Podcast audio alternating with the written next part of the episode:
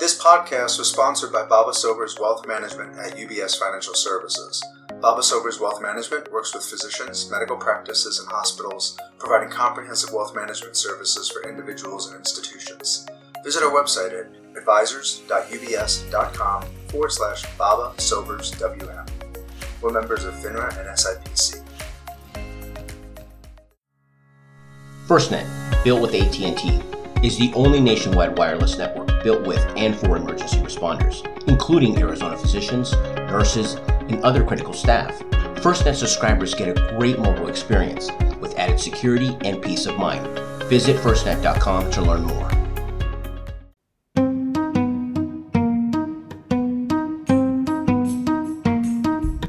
I think it's important for patients to bring their prescription bottles, if they're getting antihypertensive drug therapy, to the office, and that should be the last filled bottle. Patients often bring lists, but unless we actually see the last filled bottle and it's of recent date, we don't really know if the patient has actually gotten the medicine or at least filled the medicine, and that's at least a chance that they're taking the medicine. Because non-adherence to antihypertensive therapy affects 30 to 50% of our patients. So this is a huge obstacle. Welcome to the Arizona Physician Podcast. My name is Edward Araujo, host for today's episode. We will be discussing hypertension with today's guest, Jan Basile. Jan Basile, MD, is currently professor of medicine in the cardiology division at the Medical University of South Carolina. He earned his medical degree from the Medical College of Virginia in Richmond. He then completed his internship and residency at the Medical University of South Carolina in Charleston, where he was also chief resident. Dr. Basile is also fellow of the American College of Physicians, the American Society of Hypertension, and the American Heart Association. Dr. Basile is board certified in internal medicine and has been designated as a specialist in clinical hypertension by the American Society of Hypertension. Dr. Basile, welcome to the show. Thank you, Edward. It's a pleasure to be with you. Dr. Basile, you were recently invited to speak here in Arizona at the Flynn Foundation's Buffmeyer Lectures about your findings on underserved populations that have higher incidence of prolonged hypertension and possible parallels between those populations you have studied and Arizonans here living in rural environments. Can you share your findings with us? Sure, Edward, I'd be happy to. We talked quite a bit about a systems approach to controlling blood pressure, and it kind of starts off with how you set up your office. And I think it's very important that patients get to their appointments many minutes before they're actually scheduled. We tell patients that they really should have no caffeine, should not have exercised, and have not smoked for at least 30 minutes before their blood pressure is taken in the office. Oh, okay. Yeah, and it's most important for patients to be seated in a chair with their feet on the floor, back supported, for at least 5 minutes before the first blood pressure is taken. In addition, we like patients to have emptied their bladder. This is extremely important if you're seeing patients in the hospital. And there really should be no communication between the person taking the blood pressure and the patient.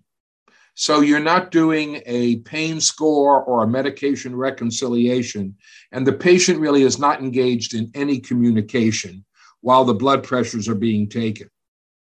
All clothing should be removed, the arm should be bare, and the cuff should be placed on the arm mid-circumference at about mid-arm, and it should be at heart's level. If these things are done, we like to take 2 to 3 blood pressures separated by a minute apart. Some people average all three, others throw out the first one or the alert blood pressure, and then average the second and third. So it really starts with the blood pressure measurement. However, the way it's done has changed as well. At least in the adult, we're actually now recommending an automated oscillometric device. So many offices are set up with a wall-mounted sphygmomanometer and still use the stethoscope in the adult. This encourages patients to be up on a table with their feet dangling, and many things can elevate the blood pressure higher than it actually is, including that particular posture. So we like an automated oscillometric device that can be taken from room to room. It's on wheels. Mm-hmm. And it really takes away the examiner's hearing, their deflation rate, and many of the things that can have an effect on the blood pressure that doesn't allow it to be an accurate measurement. So these things might actually change the way an office is set up and the way some offices are currently taking blood pressure. Now, in children and adolescents, in pediatrics, they're still using a sphygmomanometer and a stethoscope. I see. So that kind of leads to, to this next question. The study of hypertension has existed for a long time. Can you then share, any new methods, that you're using to, help address these long-term health consequences of hypertension in these populations? Sure. One of the things that's new but essential is that we really base what we do on the home blood pressure, not so much the office blood pressure. And unless you have the patient engaged with you and taking their own home blood pressure, which they need to be taught how to properly do, okay, you're going to base what you do on the office blood pressure, and that doesn't correlate as well with cardiovascular disease and target organ disease as the home blood pressure.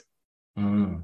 So CMS is now paying offices with a CPT code of 99473 to properly instruct patients on how to take their blood pressure at home. And although they don't pay for the blood pressure device, which is an issue with many of our patients, at least at the VA here since 1992, all VAs across the country have been giving all their veterans home blood pressure devices through prosthetics if they have an ICD diagnosis of hypertension. So this is an obstacle because it's essential that we base what we do more on home blood pressure than on office blood pressure.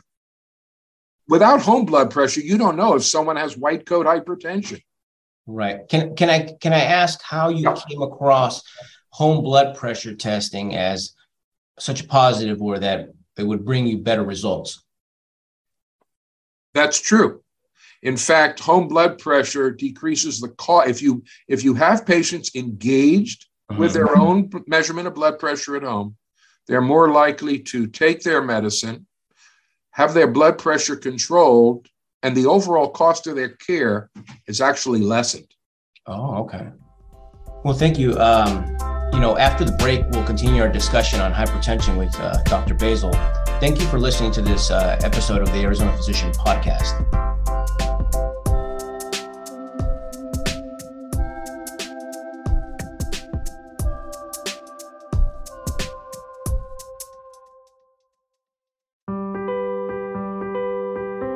Interested in CME, patient and professional referrals, networking and connecting with other physicians across the valley?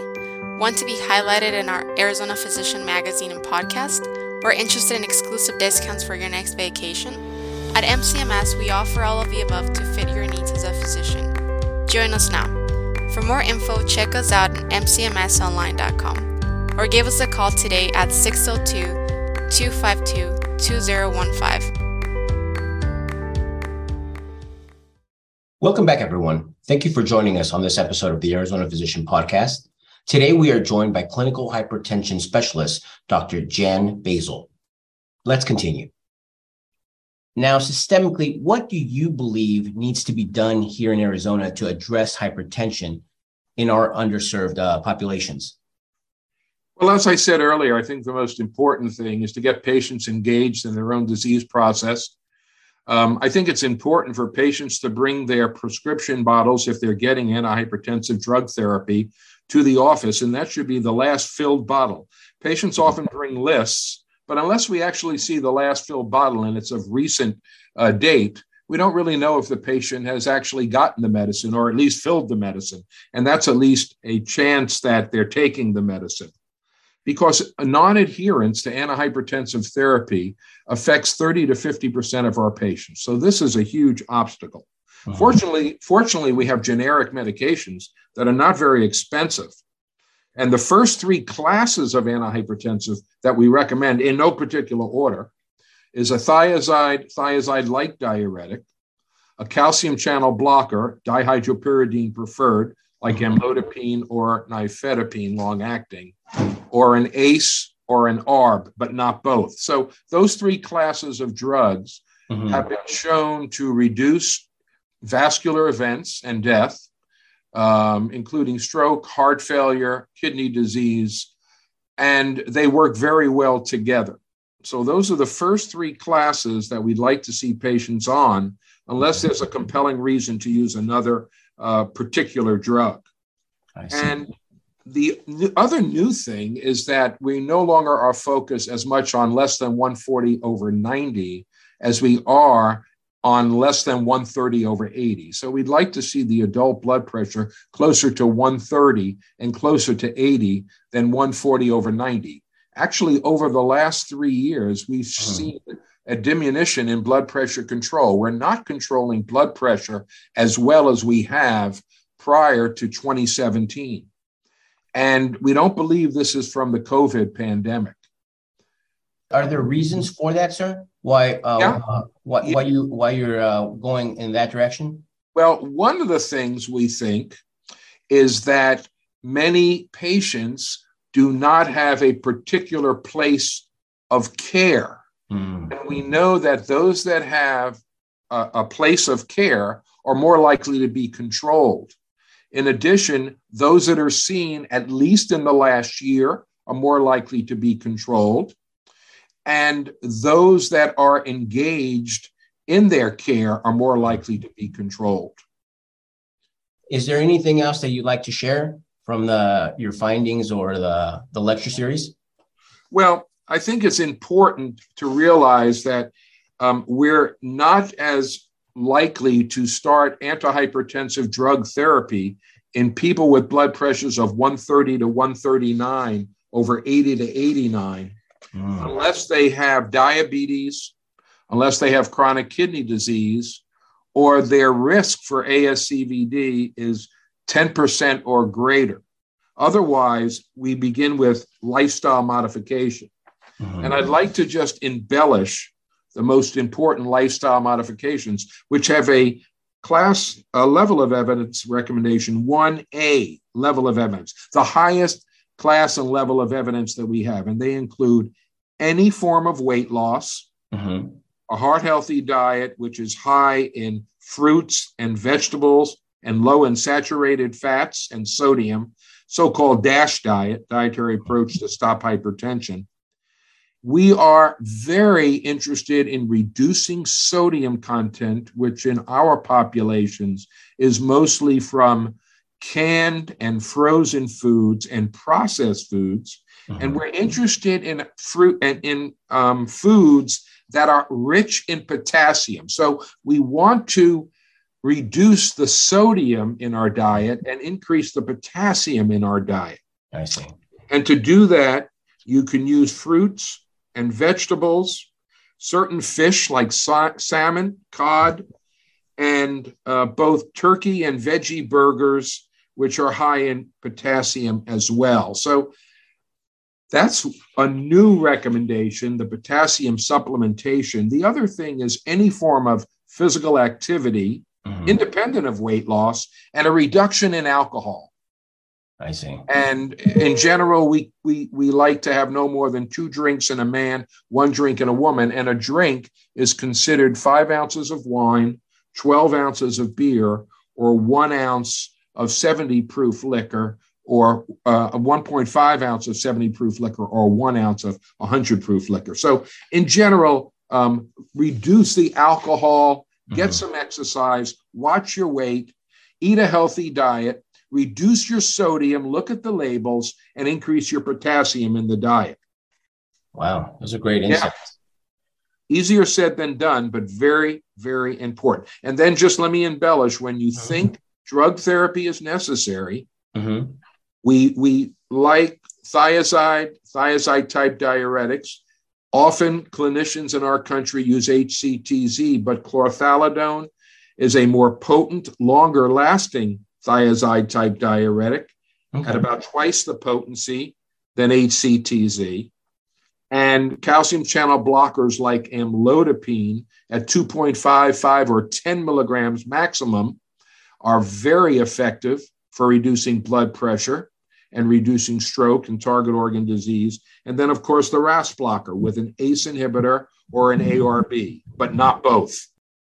Well, thank you for sharing that. You've dedicated most of your career to serving patients at VA hospitals. Can you share with us why that's been a passion of yours? Oh, sure. I've been blessed to be able to work. This is my 44th year, and 12 of them are actually as a volunteer, although I'm on the faculty of the medical school right next to the VA.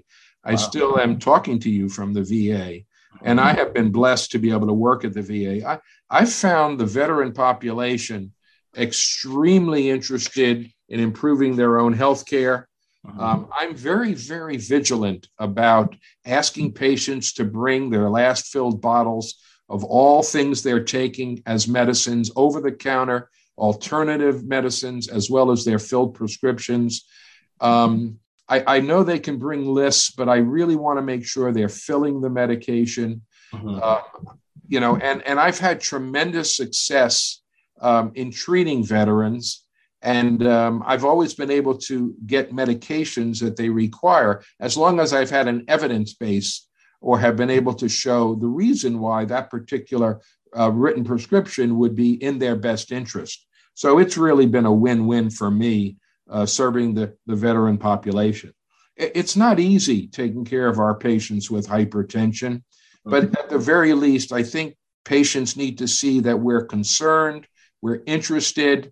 When they're not controlled, we need to often get family members involved to make sure they can afford their medicine, perhaps a social worker, or to really understand what's going on outside of the office. We talk about social determinants of health, and I just can't emphasize food poverty, housing insecurity. How can a patient's blood pressure be controlled if they don't have a roof over their head or they can't get a diet that's in their favorable? So there are many issues that go along with effective blood pressure control other than, drug therapy. And these are some of the things I'm really passionate about. Dr. Basile, thank you so much for coming on the show and sharing your experiences with us. Physicians, if you're interested in learning more about Dr. Basile, in regards to hypertension, please contact him at basilejn@musc.edu, or you can call 843-792-1952. We also would like to thank this episode's sponsors, Baba Sobers Wealth Management and AT&T FirstNet.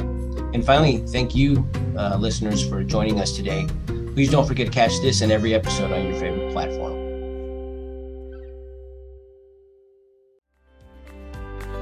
This production is brought to you by Maricopa County Medical Society. MCMS is increasing value for physicians throughout the valley. For more info, check out mcmsonline.com or simply give us a call at 602-252-2015, helping physicians be the best they can be. Does your financial advisor help you pursue what matters most?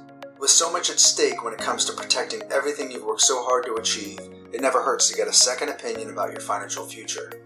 At Baba Sobers Wealth Management at UBS Financial Services, our approach starts by understanding your life and what you want to accomplish.